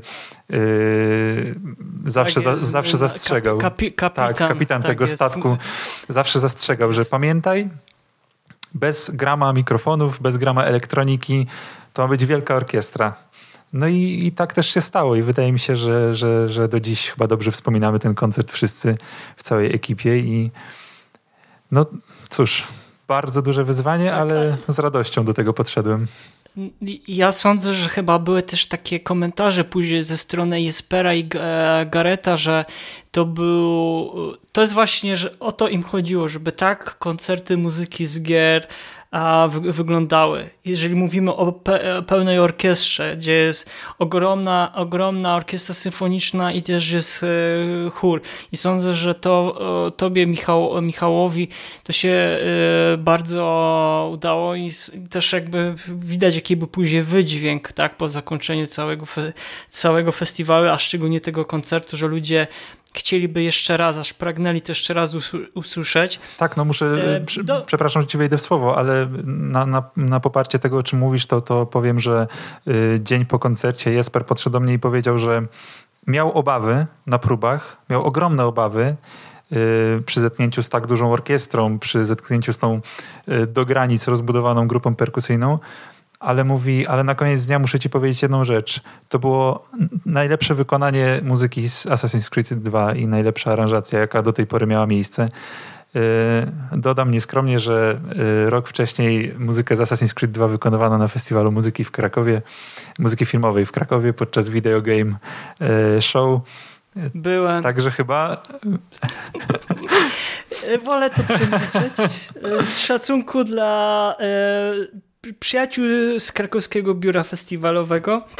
E, w każdym razie e, tak, tak, ja jestem też tego, tego zdania, że to było fenomenalne dla mnie wykonanie i że jakby ten pomysł, jaki ci się udało tam mm, zawrzeć, to no, ja bym chciał kiedyś, żeby się jeszcze kiedyś udało raz jeszcze ten koncert wyko e, wykonać. Paweł, ty byś chciał coś tutaj dopowiedzieć albo naszych e, gości o coś e, zapytać, zanim przejdziemy jakby do, do, do kolejnych koncertów, które mieli, e, nad którymi mieli okazję pracować? Znaczy ja jedynie co mogę powiedzieć to to, że przed każdym festiwalem Gaming Music Festival czułem i strach i stres, bo mimo wszystko, jak Mariusz wiesz, zorganizowanie takiego festiwalu to jest duże wyzwanie, a no, pamiętasz jak organizowaliśmy na przykład koncert e, Pola Romero w Toruniu, tak? To już było coś dużego, jak na e, taki malutki portal e, skupiony wokół co, pasjonatów, tak możemy się nazwać? Chyba tak, chyba możemy się tak nazwać. Um, Natomiast jeśli chodzi o ten festiwal, no to powiem szczerze, rzuciliśmy się na bardzo, bardzo, bardzo głęboką wodę, więc e, tu mogę chyba poczuć pewien, pewną dumę, że, że udało się coś takiego zorganizować. E, no i gdyby właśnie, gdyby nie takie osoby właśnie jak Ignacy i gdyby nie Robert, no to myślę, że no, nie zaszłoby to tak daleko. No zdecydowanie i Robercie, tutaj od razu przychodzę do chyba Wow, to tym koncertem powiem Ci, że e, kupi, kupiłeś serca publiczności, mian, mianowicie koncert czterech, Symfonia Czterech Światów, muzyka Super Giant Games, czyli The, e, The Bastion, e, Pyre, Transistor i Hades. I to musiało być chyba duże wyzwanie dla Ciebie, bo teoretycznie no jest symfonia, nie ma tej symfonii, a jednak jest też dużo indywidualnych tutaj e, muzyków, między innymi popraw mnie, jeżeli źle, źle wymówiłem, ale Katarzyna Miśkiewicz tak, nasza tak? pianistka. Tak jest, fenomenalna pianistka, fenomen. Po prostu, ja nie wiem, to jest, powinniśmy tobie e, pokłony, że po prostu bić, że udało ci się taką osobę, osobistość ściągnąć na nasz, nasz festiwal. Zresztą też pracowaliśmy wspólnie przy koncercie w, w Szanghaju, gdzie ona też zresztą grała na, na, przy fortepianie. No ale Chciałbym się ciebie wiesz, zapytać, bo sądzę, że jest dużo naszych e, słuchaczy, którzy też byli na festiwalu, na pewno są ciekawi. Jak ty to zrobiłeś? Powiedz mi, jak ty zrobiłeś, że ten koncert miał w sobie wszystko to, co jest najlepsze w muzyce Supergiant Games? Bo trzeba tutaj też wymienić, że muzyka z, do tej gier, do której skomponował Darren Core, ona nie jest w żadnym kopetu symfoniczna. Tam jest bardzo dużo popu, tam jest dużo rocku, tam jest dużo elektroniki i i to by się to udało po prostu wspiąć w całość, pomijając już te świetnych gitarzystów, perkusistę, gdzie moment, momentami miało się wrażenie, że się słucha koncertu Barbecue 3, e, przepraszam, jeżeli źle wy, wymówiłem, a i no nie naprawdę, ja tam czułem ogromną energię i moc yy, i to jak odświeżyłeś tak naprawdę te aranż, swoimi aranżacjami te, te utwory. No tutaj naprawdę wielkie, wielkie ukłony i pokłony. Jak, I przypuszczam, że z ogromną trudnością się musiałeś spotkać, ale jednak było duży czuć fan e, z twojej strony i z mimiki, kiedy dyrygowałeś cały, cały koncert. Jakbyś mógł trochę tak od kuchni opowiedzieć troszeczkę o, tej pracy nad tym koncertem, jak to u ciebie wyglądało? Wiesz, jak masz taką ekipę, to masz fan, no. tak. Z tymi osobami pracuję dosyć długo i gramy czasami taką muzę, że znaczy jak chcesz to posłuchaj 28 maja o godzinie 20 na festiwalu Muzyka Elektronika Nowa, no to zobaczysz czym my się będę, tam... Będę oglądał na pewno. Się... I tutaj zachęcamy i tutaj zachęcamy naszych widzów i słuchaczy, tak więc będzie link e, w opisie. Yy, więc yy, oni są przyzwyczajeni do takich dziwnych rzeczy. Natomiast yy, jak ja to zrobiłem? Wiesz, powiem ci, że tutaj doświadczyłem czegoś, co, kompozy- co też uczę młodych kompozytorów, że powinni doświadczyć. Y, to znaczy poświęcić czas na myślenie. Bo bardzo często kom- młodzi kompozytorzy oni chcą pisać. Oni myślą, że tworzenie muzyki to jest pisanie. Nie, Pisanie to już jest y, po tworzeniu muzyki, zapisywanie tych wszystkich pomysłów. Natomiast czasami musisz godzinami nic nie robić. Godzinami po prostu chodzić po pokoju, nie wiem, yy, podżerać jakieś tam orzeszki, albo wyjść na spacer, albo nagle sprawdzić YouTube'a, nie wiem, czy tam y, Messengera, albo coś posłuchać, albo cokolwiek innego to jest część pracy kompozytorskiej. Każdy ma jakąś swoją indywidualną drogę i to jest też część pracy takiej intensywnej, aranżacyjnej, e, bo to jest bardzo bliźniacze. My, my tworzymy wiele rzeczy z niczego. E, nawet jak mamy materiał, no to ten materiał jest elektroniczny, prawda? I jest upakowany w takie kilkuminutowe czasami piosenki, czy jakieś tam fragmenty muzyczne. I teraz wyzwanie masz zupełnie odwrotne. Masz stworzyć symfonię. No dobra, no ale muzyka Darena i symfonia, no to się troszeczkę jakby wyklucza, więc trzeba było znaleźć wspólny mianownik. To było to ciągłe myślenie, jak, jak to powiązać. Ku mojemu zdziwieniu w 90% zgodziliśmy się co do wyboru fragmentu, bo tutaj takie konsultacje robimy, prawda, które wy się świetnie orientujecie, które yy, fragmenty preferują gracze prawda? A dla mnie y, wartość czysto muzyczna ma tutaj największe znaczenie. Myśmy się tutaj bardzo szybko dogadali, że te 90%, ja powiedziałem, że tam te 10% mi jest potrzebne. Y, ono jest fajne, może nie jest tak popularne, ale jest bardzo potrzebne. No i teraz połączyć to wszystko, prawda? Y, więc to było dużo myślenia i przychodziły pomysły przychodziły po prostu pomysły. Yy, no ja tutaj mogę opowiadać o jakimś tam doświadczeniu życiowym, prawda, kompozytorskim, ta, ta, ta, i tam wszystkim, prawda, no ale ono się tutaj dopiero ujawnia, prawda, że te lata przepracowane nad różnymi typami muzyki, z orkiestracjami, instrumentacjami, aranżacjami, jakieś prace z małymi zespołami, dużymi, że się siedzi w tych zespołach, słyszysz jak, jak brzmi obój, jakie ma problemy techniczne, albo gdzie się sobie najświetniej, najlepiej radzi, czy tam inny instrument. I cały ten bagaż doświadczeń, ha, najważniejszego nie powiedziałem, e, ten bagaż doświadczeń zespołu rockowego z liceum, e, czy grania na gitarze basowej, czy wreszcie fascynacji różnymi e, rockowymi rzeczami jeszcze w dawnych latach, polska muzyka rockowa lat 80., to wszystko, ten cały bagaż się po prostu nagle tutaj tak przydał, że te pomysły zaczęły spływać i udało się pogodzić wodę z ogniem.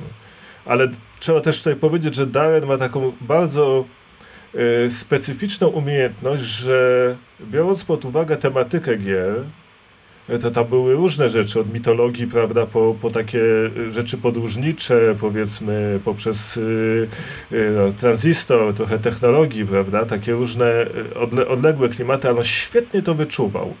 Ja nie wiem, czy on y, gdzieś tam powiedzmy poszukiwał różnych inspiracji, na przykład w muzyce greckiej, czy, y, ale to u niego brzmiało. On świetnie to robił i on już jakby ten klimat, y, ja już wiedziałem o co mu chodzi, jak słuchałem tych wszystkich rzeczy. Wiedziałem jakiego dokonać wyboru, no i teraz była kwestia, na jaką orkiestrę to napisać. Ja w ogóle na samym początku zakładałem, że napiszę utwór symfoniczny albo może bardziej taka mała symfonika bliżej kameralnej orkiestry, ale tam bez żadnej elektroniki, elektryki, nic. To był w ogóle pierwszy impuls, który usłyszałem w swojej głowie, odczułem w swojej głowie, żeby tak to zrobić. No, zrobiłem na odwrót, jak się potem okazało.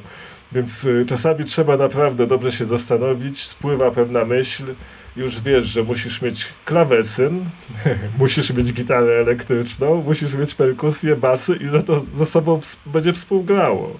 Że to da się połączyć. I też tak, jeszcze fantastycznych e, wokalistów, bo trzeba no też tak. pamiętać, że Super Giant, z, z, muzyką do Super Giants też jest problem, nie problem, tam jest bardzo dużo piosenek. I też tutaj Sylwia Gorajek i Tomka Radziszewskiego. Radziszewski. Tak jest, mhm. których też serdecznie, tak jest, których serdecznie pozdrawiamy.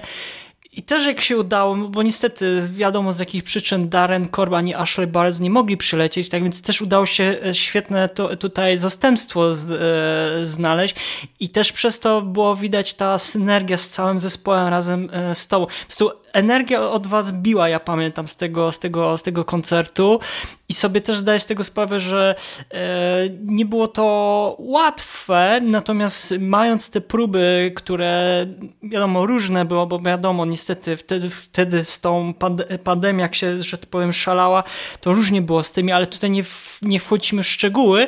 Mm, chodziło mi bardziej o to, że też udało ci się tą swoją energią zarazić tych muzyków i oni jakby oddali tą energię tobie. No tak. Czy...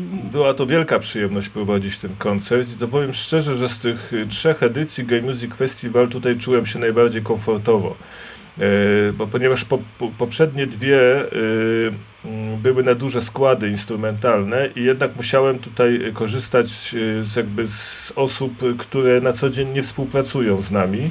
I to też się przekłada na jakiś taki. Yy, ja nie mówię, że to było źle. To było bardzo dobrze, że oni wzięli udział, tylko że nie czuło się tego flow, powiedzmy, jak, jak się czuje z, tą wąski, z tym wąskim gronem na przykład osób ściśle gdzieś współpracujących z Sound Factory. Yy, więc tutaj zupełna swoboda na próbach, pomijając te fakty, te huśtawki yy, związane właśnie z zamykamy, otwieramy, gramy, nie gramy. Natomiast yy, chciałbym tutaj jeszcze podkreślić obecność Sylwii i Tomka. Gdyby nie Sylwia i Tomek, gdybym ich nie miał, gdybym nie wiedział o ich istnieniu, te aranżacje wyglądałyby zupełnie inaczej. Ponieważ wiedziałem, że Tomek jest w stanie dźwignąć tą arcytrudną partię y, Darena, który śpiew, ma umiejętności głosowe nietuzinkowe. To są nietypowe, wybitne y, zdolności głosowe, Y, ja podejrzewam, że gdyby jego droga życiowa, artystyczna poszła innym kierunku, gdzieś zahaczyła może o muzykę dawną albo o operę, to byłby dzisiaj jeden z czołowych wokalistów na świecie. To był chyba temat Orfeusza, tak. jeżeli mnie pamiętam, że tam bardzo wys no wysoko... E... Ale Sylwia też miała trudne rzeczy do zaśpiewania, szczególnie, też, że tak. musiała y, modulować głos pod mikrofon, bo to jest kształcona y, śpiewaczka klasyczna, prawda? Y, natomiast ona ma nieprawdopodobną skalę głosu, ma nieprawdopodobne umiejętności barowe, co zresztą było słychać w drugiej edycji, jak zaśpiewała u Interiego takiego songa, który był z takim powiedzmy północnym zaśpiewem. Y, no to, to niesamowity tak, sposób a, to tak. zrobiła. Więc ja wiedziałem, że tutaj damy radę, że poradzimy w tych trudnych warunkach, y, jakich się przygotowywaliśmy do tego koncertu, że, y, że oni podołają. I powiem szczerze, że to, co zrobił Tomek na koncercie, to było chyba najlepszą wersją z tych wszystkich prób. Czyli dochodziliśmy do tego momentu, żeby on miał, był w formie i rzeczywiście mógł wyśpiewać te wysokie tony. Zresztą też trzeba pamiętać o tym, że myśmy nie mieli okazji ćwiczyć z mikrofonami, z takim powiedzmy y, odbiorem, jak to brzmi y, na głośnikach czy na transmisji. Y, to też jest istotne. Ja, ja, też myślałem o tej aranżacji w taki sposób, że muszę ją napisać w tak uniwersalny sposób, że gdyby się zaczęły jakieś problemy techniczne, to nie będzie za dużo strat. Bo przecież wchodziliśmy na dziewiczy teren transmisji internetowej, której nigdy wcześniej nie robiliśmy. E, ja powiem tak, e, podsumowując tą moją wypowiedź. E, bywa w sztuce bardzo często tak, że trudności różne obiektywne i nieobiektywne, zmuszają nas do jeszcze większej kreatywności i poszukiwania takich rozwiązań, o których byśmy wcześniej nie pomyśleli. To wielu kompozytorów znanych z historii było mocno ograniczanych i to w znacznie trudniejszy sposób, z niemalże z, z rewolwerem przystawionym do skroni, że masz pisać tak i tak i oni potrafili wybrnąć z takich trudnych sytuacji, stworzyć sztukę ponadczasową. Natomiast tutaj te trudności oczywiście były o wiele bardziej banalne y, od tamtych. Y, niemniej jednak one mobilizują. One skłaniają y, ku rozwiązaniom bardzo nietuzinkowym, co nie znaczy, że należy kompozytorom zadawać takie trudne tematy. To nie o to mi chodzi, ale potrafimy sobie poradzić w, w arcytrudnych warunkach. Ja ci tylko mogę zdradzić, że wśród naszej społeczności, czyli czytelników i też e, naszych e, wiernych uczestników festiwalu, takie komentarze do nas dochodziły, że no, że jak e, będzie już na żywo, będzie, żebyśmy się mogli spotkać, no powiem ci, że długa kolejka na ciebie czeka podziękowań. Tak więc się licz z tym, Robercie, że za niedługo jak wszystko wróci do normy, to dużo, dużo osób będzie do ciebie podchodziło e, z podziękowaniami. Chętnie się spotkam tak. ze wszystkimi. To jest, to jest, największa przyjemność, że masz odbiorcę, wiesz, że możesz... Zresztą tak. na pierwszej edycji był to dla mnie pierwszy raz w życiu taki szok, że ja wychodzę gdzieś tam do foyer i podchodzą do mnie ludzie i chcą porozmawiać, jak mu się, im się koncert podobał, yy, pogratulować, wziąć jakiś autograf. Yy, ja jestem przyzwyczajony do sytuacji, że siedzi na widowni nieduża grupa osób, my gramy jakąś bardzo trudną muzykę yy, i potem mm, no, ktoś tam czasem zajrzy do, y, za kulisy, żeby pogratulować trudnego koncertu. Więc to było dla mnie niesamowite przeżycie spotkać się z tymi osobami twarzą w twarz. Dobrze, dzięki, wielkie dzięki Robercie, że się tutaj podzieliłeś swoimi wspomnieniami, doświadczeniem związanym z tym, z tym koncertem. Ignacy, powiedz mi, bo, bo dla ciebie trzecia edycja to był chyba jeszcze, nie wiem, większy stres, bo tutaj zrobiłeś cały o koncert, tak? Przygotowałeś aranżację całego koncertu, czyli Symphony of the Sin z muzyką z Origi uh, Divinity Original Sin 2 i też Baldur's Gate 3, to była premierowa muzyka. Jak ty, jak to z perspektywy czasu wspominasz pracę nad aranżacjami i też orkiestracją e, tego koncertu, co tam sprawiało dla ciebie trudność, najwięcej trudności, a z czego jesteś najbardziej e, zadowolony, dumny? Jak to, jak to wspominasz? Tutaj może warto sprostować, że y, ja przygotowałem aranżację do suity z Divinity Original Sin 2, a, a Baldur's tak, Gate przywiózł tak, tak, kompozytor tak, y, Borisław Sławow. Zgadza się, zgadza się. Dzięki za bardzo się rozpę Bo tutaj pamiętam, że to no, było w fazie nie... jeszcze e, zakomponowania tak. ta, ta, ta, muzyka. Tak, tak, tam mieliśmy różne pomysły, ale faktycznie tak było. Widzisz, rok, rok, rok bo ja już myślę o kolejnej edycji, może po prostu dlatego, dlatego. ale Powiedz mi, jak właśnie zadając tylko te pytanie, jak, jak pamiętasz tamten okres, bo wiemy, było różnie, mógł, mogłoby nie być tego finalnie tego koncertu, ale nie rozmawiajmy teraz o tym, nie skupiajmy się, że tam kilka dni temu nam od, odpadli muzycy, ale jak w ogóle pamiętasz przygotowanie się do tej, do tej aranżacji, do tej orkiestracji, co najwięcej tobie problemu sprawia, sprawiało i a jak, czy jesteś finalnie zadowolony, tak? Ze swojej tam pracy. Jasne, no oczywiście trudno nie być zadowolonym po tym, co Marek Wroniszewski, yy, genialny dyrygent, którego zaprosiliście już po raz drugi. O yy, tak, tak, serdecznie też pozdrawiam. Pozdrawiamy. Yy, poprowadził orkiestrę złożoną bodaj z trzech różnych orkiestr. No to już takie zakulisowe kwestie Natomiast, y, no tak, po raz kolejny zostałem postawiony przed y, ogromnym wyzwaniem zmierzenia się z dziełem y, kompozytora, który sięgnął po zupełnie inne środki wyrazowe niż wspomniany wcześniej Jesper Kidd. Boristaw postawił w, w muzyce z Divinity postawił na charakterystyczne dla siebie folkowe brzmienia i, i korzystanie z etnicznych instrumentów, których ponownie yy, zostaliśmy poz, pozbawieni. Tak jak rok wcześniej pozbawieni zostaliśmy elektroniki, tak teraz yy, yy, używania instrumentów mm, powiedzmy bardziej folkowych czy etnicznych. No i tutaj z kolei wyzwaniem było mm, zaadaptowanie tego po raz kolejny na jednak orkiestrę symfoniczną, już w mniejszej obsadzie niż, niż rok wcześniej. Yy, natomiast cały czas to była pełna, pełna orkiestra.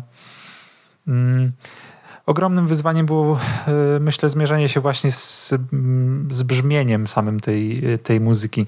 Yy, soundtrack z Divinity jest nośnikiem ogromnej ilości emocji w bardzo różnych sferach. To znaczy, słuchając całej płyty, co ja zrobiłem y, kilkadziesiąt razy, y, pisząc y, w międzyczasie swój utwór dyplomowy również na orkiestrę symfoniczną, ale zupełnie inny brzmieniowo. E, słuchając tej płyty, e, naprawdę można przejść przez, e, przez taką sinusoidę nastrojów i, i, i wahania. Mamy zupełnie jak, jakieś, jakieś ogromne euforie przy początku, zwłaszcza przy tym, przy tym utworze otwierającym, przy, przy temacie głównym, poprzez jakieś karczmiane wręcz klimaty. Po... O, a to ci się tam udało, to muszę przyznać, pamiętam. to było fantastyczne. To miłe. Y, poprzez, y, no sam wiesz zresztą, grozę, niepokój, to co, to, tak. co najwspanialsze w, w tej muzyce, to, to wydaje mi się różnorodność. Natomiast Jesper, yy, przepraszam, Borisław yy, sięgał po takie środki, z którymi się dotąd również nie mierzyłem, więc to, to po raz kolejny było ogromne wyzwanie. Natomiast y, znowu dopasowanie jakby swojej stylistyki i tego, do czego jestem przyzwyczajony jako kompozytor autonomiczny, dopasowanie tego do, do języka no, twórcy związanego tylko i wyłącznie z grami, bo jak wiemy Borisław jest, zdaje się, dyrektorem muzycznym w Larian Studios, odpowiedzialnym za, za Divinity i ostatnią odsłonę Baldur's Gate'a.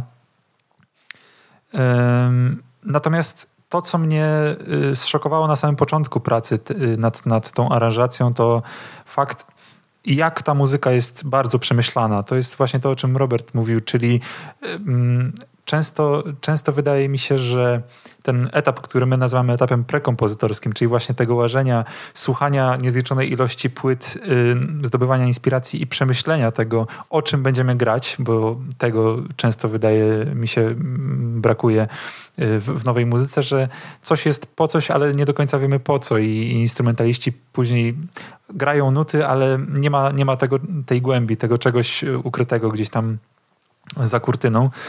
Y, no, w tej muzyce było bardzo wiele rzeczy bardzo solidnie przemyślanych. Y, kwestie instrumentacyjne na samym etapie y, tych partytur, na samym poziomie partytur studyjnych już były na bardzo wysokim poziomie.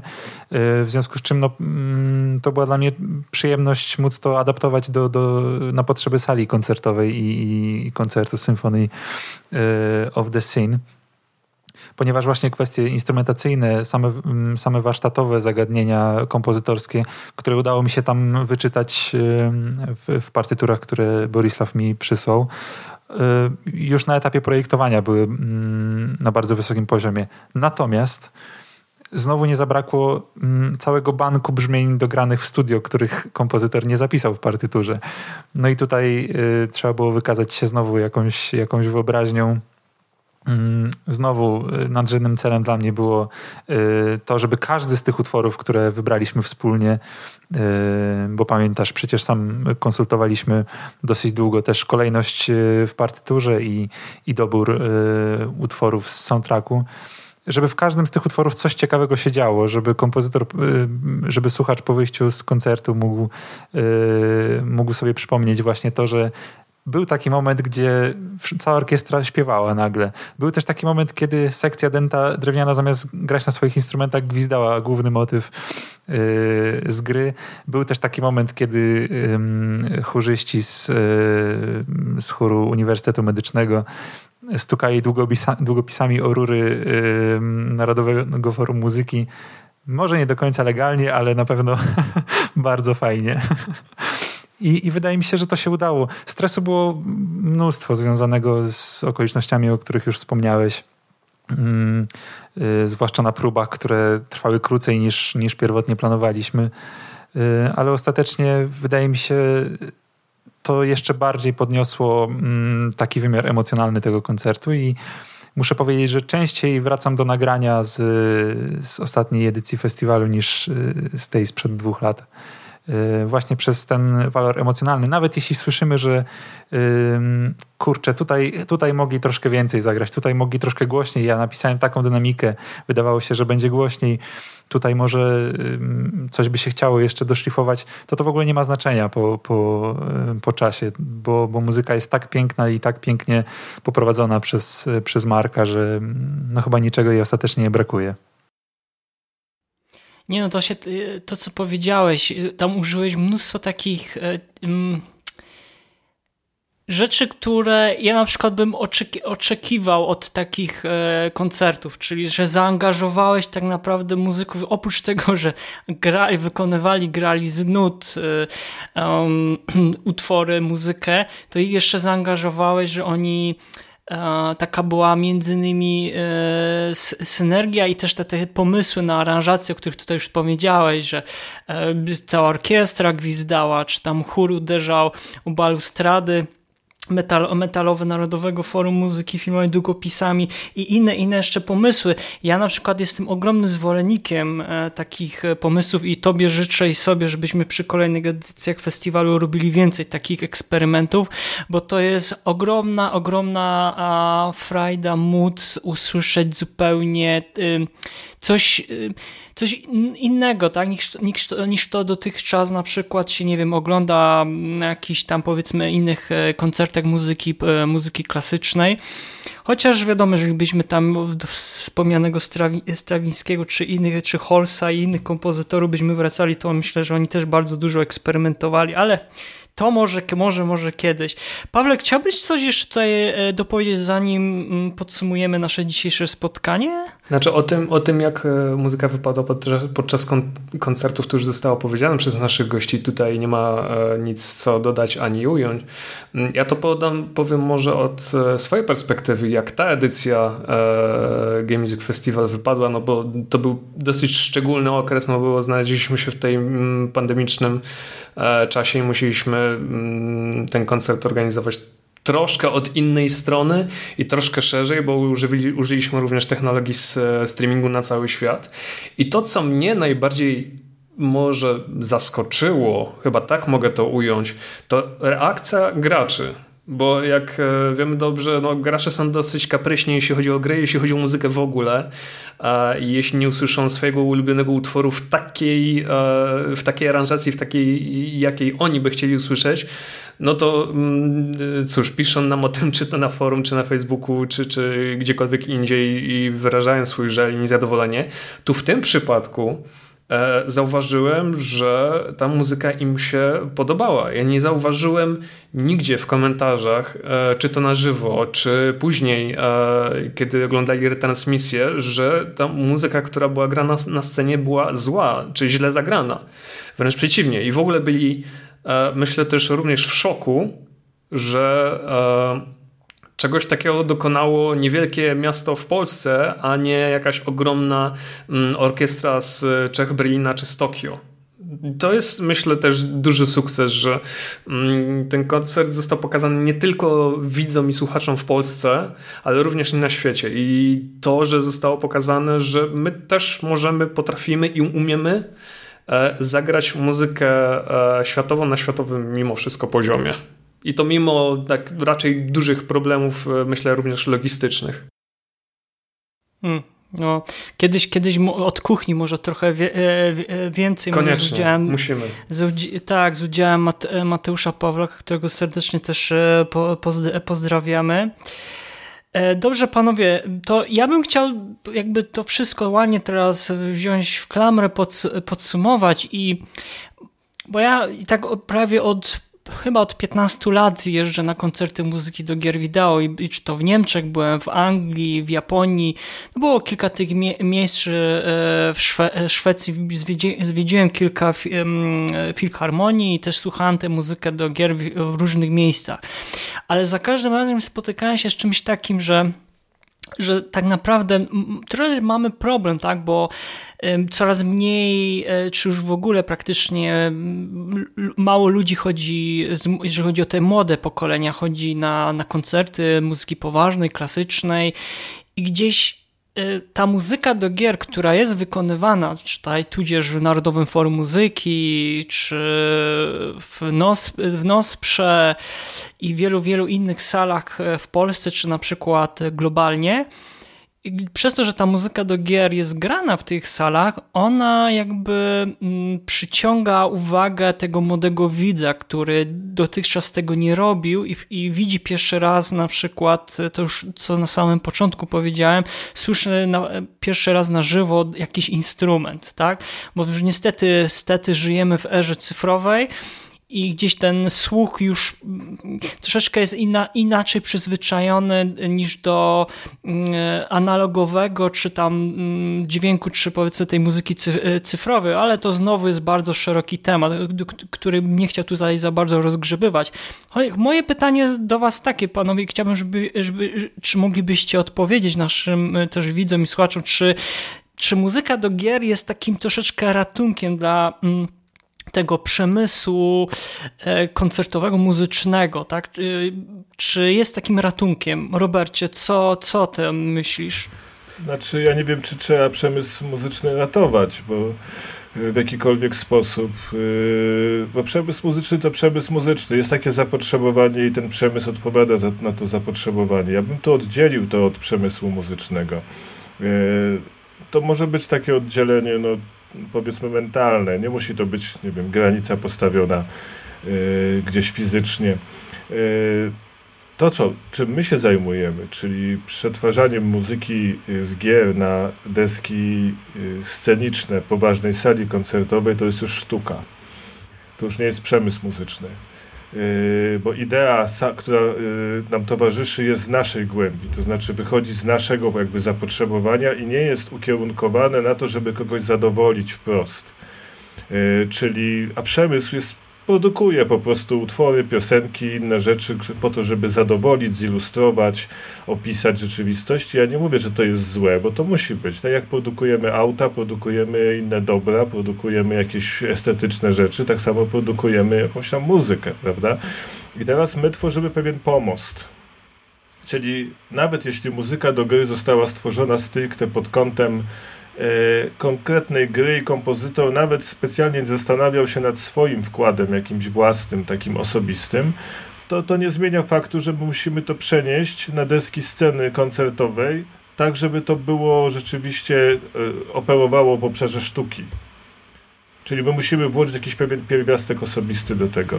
I w tym momencie y, tworzymy coś osobliwego, nieznanego chyba na, na świecie, y, wyjątkowego bo nawet takim czymś nie jest, nie wiem, aranżacja na y, zespołem rockowym, jakiś zespół sobie tam dopisuje orkiestrę symfoniczną, prawda? To jest coś zupełnie innego, bo cały czas mamy, mamy ten zespół, yy, powiedzmy, w centrum.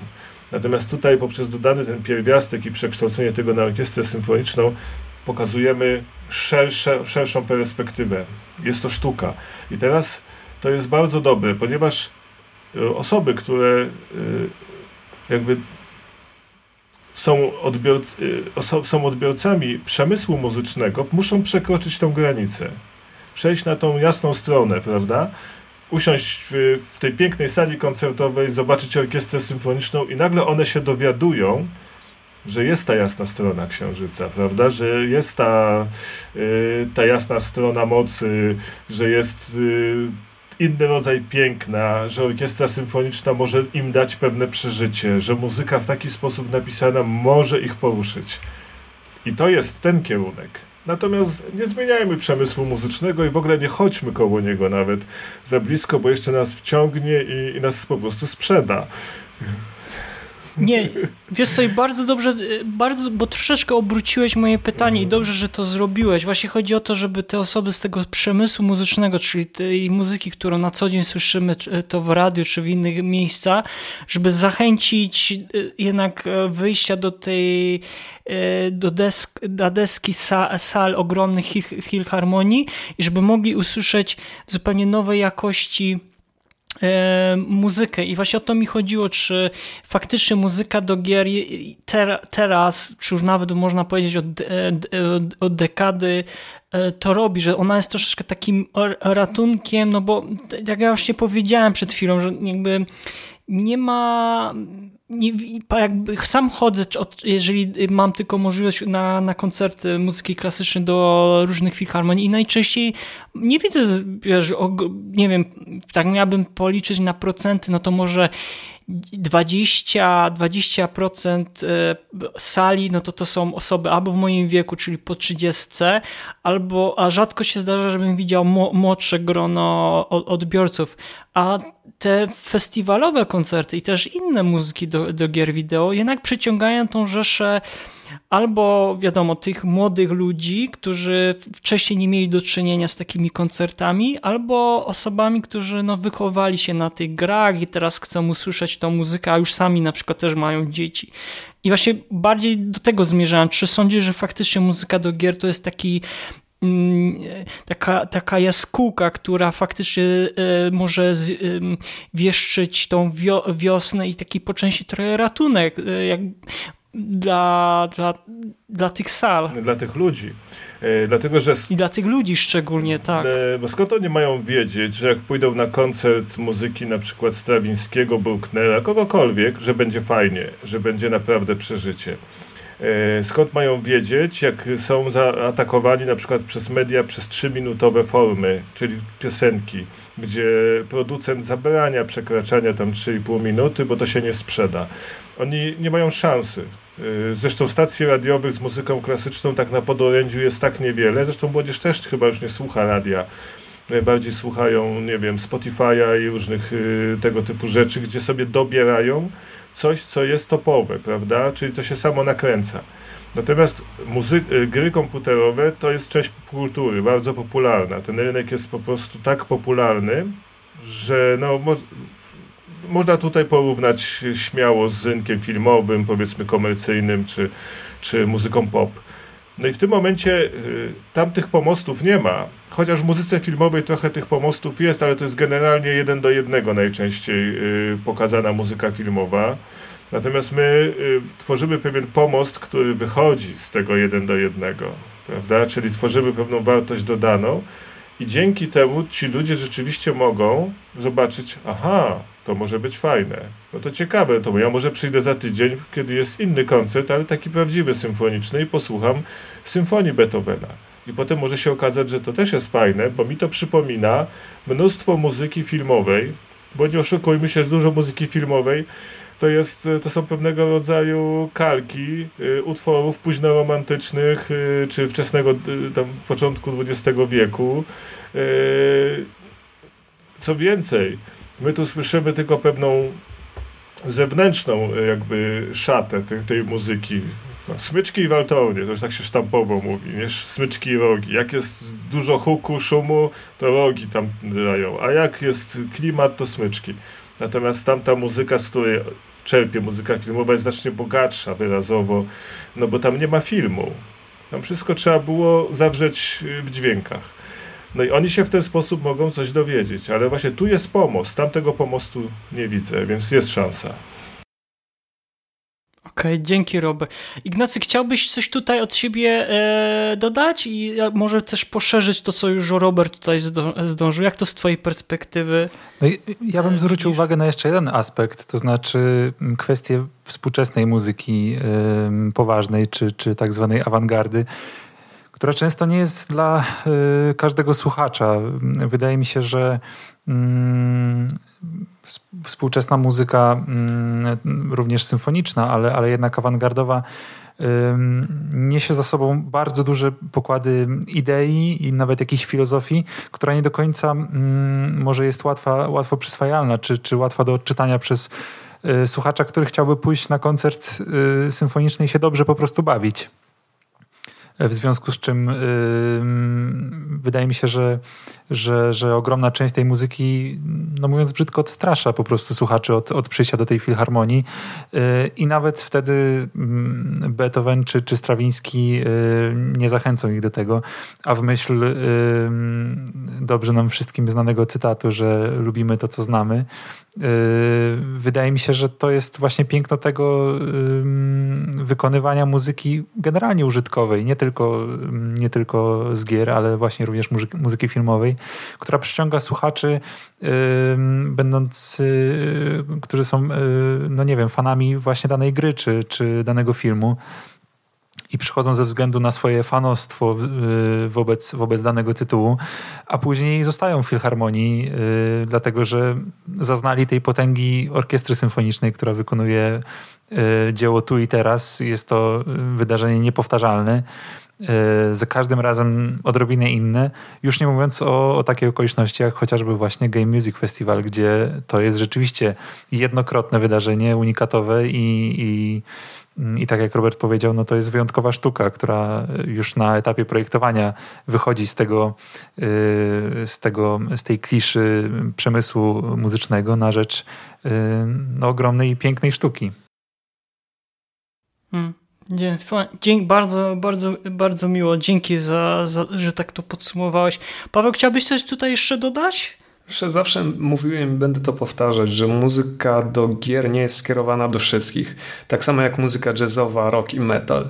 Więc e, jeśli mówimy o mm, muzyce symfonicznej połączonej z muzyką do gier, ona jest skierowana pod konkretnego mimo wszystko odbiorcę. Tak, na koncert e, symfoniczny muzyki z Assassin's Creed pójdą fani Assassin's Creed. Na e, muzykę symfoniczną z Grim Fandango pójdą fani Grim Fandango. Także no, mniej więcej w ten sposób to wygląda. Natomiast jeśli chodzi o takiego szarego, było, że szarego, przeciętnego Kowalskiego, no to może być duży problem z mm, przyciągnięciem jego uwagi do, mm, do tego typu muzyki, czy w ogóle do muzyki symfonicznej. Tak? Tutaj jeszcze raz zwrócę uwagę e, na tą systemowość, o, którą, o której Robert mówił na, na samym początku. Tak? Wszyscy chyba mieliśmy zajęcia z muzyki, czy to w podstawówce, czy w gimnazjum, czy w, w późniejszych latach e, naszej edukacji. No w moim przypadku ta edukacja, mm, jeśli chodzi o muzykę, wyglądała mniej więcej w ten sposób, że moja nauczycielka robiła wszystko, żeby mi obrzydzić w ogóle ten, e, ten przedmiot, obrzydzić mi muzykę w ogóle. A jeśli chodzi o muzykę klasyczną, ja uważałem ją przez dłuższy czas za coś nudnego, za coś e, nieaktualnego, za coś, co po prostu mnie nie rusza, bo jestem młodą osobą.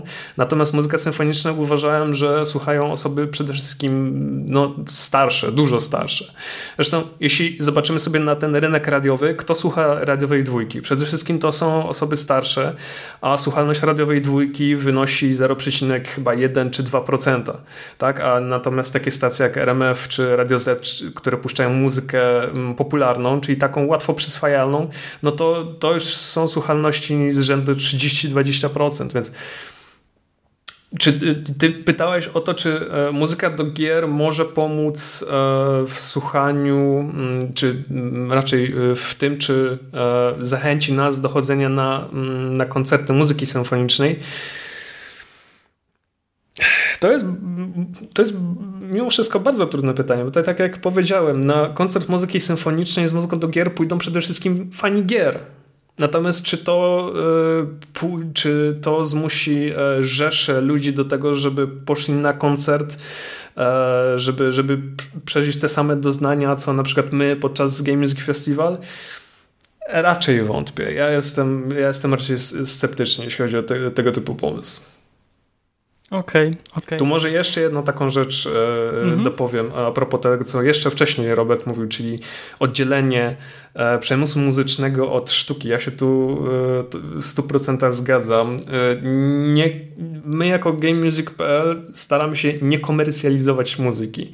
Czyli nie idziemy do czytelników i nie mówimy ej, słuchajcie, jest taki album, kupujcie, bo jest fajne, tylko my ludziom mówimy słuchajcie po prostu tej muzyki.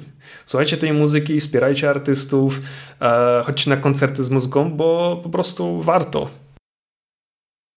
Oj tak, chyba e, wszyscy tutaj się podpisujemy po tym, co powiedział Paweł i te, też co wcześniej powiedział Robert Ignacy. Ja sądzę, że tutaj nie mam wiele do powiedzenia. Ja zawsze wychodzi, ja zawsze ogromnie tak przeżywam te, te, te, te, koncerty. Dla mnie to większość tych, tych, e, tą muzykę nie tylko znam, bo słucham tej muzyki, ale też z, z gier, które gram i później jak już słyszę na żywo tą muzykę, to gdzieś tam zawsze w głowie uaktywnia się we mnie taki obraz, który e, pozwala mi mm, przeżywać jeszcze to bardziej, no bo wiadomo, emocje i wspomnienia związane z, jakim, z jakąś tam grą bądź e, z muzyką działają i sądzę, że tu w wielu przypadkach i sądzę, że to jest najlepsza wizualizacja, bo jak, jak zapewne nasi słuchacze, widzowie wiedzą, my nie używamy żadnych wizualizacji podczas naszych koncertów. Dobrze, e, ja bym wam z całego serca bym chciał wam bardzo, Robercie i Ignacy, w pierwszej kolejności podziękować za to, że jesteście z nami w drużynie i pomagacie nam, że z roku na rok te, te, te edycje festiwalu coraz lepiej brzmią, te koncerty stają się coraz bardziej unikatowe, tak więc bardzo wam mm, wiem, że już wielokrotnie dziękowaliśmy, ale tutaj jeszcze raz przynajmniej na łamach naszego podcastu chciałbym wam z Pawłem podziękować. Dziękujemy, że też znaleźliście dzisiaj czas, to, że się podzieliście swoimi przemyśleniami, przeżyciami związanymi z organizowaniem mm, też, e, bo też jakby nie, nie patrzeć, też jesteście członkami zespołu mm, i mam nadzieję, że uda nam się spotkać znowu podczas podcastu niebawem, żebyśmy mogli porozmawiać o innym temacie, no i też e, na kolejnej edycji e, festiwalu Game Music się też e, spotkamy. Tak więc, Robercie, jeszcze raz serdecznie Ci dziękuję, że byłeś z nami. Dziękuję bardzo. Ja się w ogóle też bardzo cieszę, ponieważ uczestnictwo w, w Game Music Festival było dla mnie takim wyrwaniem z pewnego z pewnej szufladki, do której zostałem przez lata zaliczony. Sam się trochę zaliczyłem i nagle takie wspaniałe doznania no, były moim udziałem i za to też Wam serdecznie dziękuję. No, niesamowite przeżycie dla mnie. Móc z Wami współpracować i być częścią tego zespołu rzeczywiście. Wielkie dzięki Robercie. Ignacy, też serdecznie dziękuję, że znalazłeś dzisiaj e, czas. Dzięki, dzięki za zaproszenie i dzięki za możliwość e, udziału w, w Game Music Festiwalu. No dla mnie z kolei to jest zawsze może nie wyrwanie się z szufladki, ale możliwość y, też ulokowania jakichś swoich kompozytorskich aspiracji w tych, tych dziełach symfonicznych. To jest zawsze ogromna przygoda i spełnienie takich marzeń z dzieciństwa, poznania no, osób, które do tego momentu były dla mnie idolami, a teraz w zasadzie mogę ich nazwać y, przyjaciółmi za pośrednictwem właśnie Game Music. Dlatego dzięki i dzięki jeszcze raz za zaproszenie dzisiaj cała przyjemność po naszej stronie. Ja bym chciał serdecznie podziękować naszym słuchaczom widzom. Słuchaliście pod, 16 e, odcinka podcastu Słuchaj Gier, który e, sławi kulturę muzyki do gier oraz sound designu. Z tej strony jak zawsze, jak zawsze serdecznie niczym samuraj kłania się w pas Mariusz Borkowski oraz... Nie pokłonił się Paweł Dębowski pokłoniłem się, nie kłamę, tak? Słuchajcie, do następnego podcastu czekamy na wasze komentarze, słuchajcie nas na Spotify, w Apple Podcast, na SoundCloudzie oraz na YouTubie. Trzymajcie się ciepło, do zobaczenia. Cześć. Słuchaj. Słuchaj. Słuchaj. Słuchaj. Słuchaj. Słuchaj. Słuchaj. Gier. Podcast sławiący kulturę muzyki do gier wideo.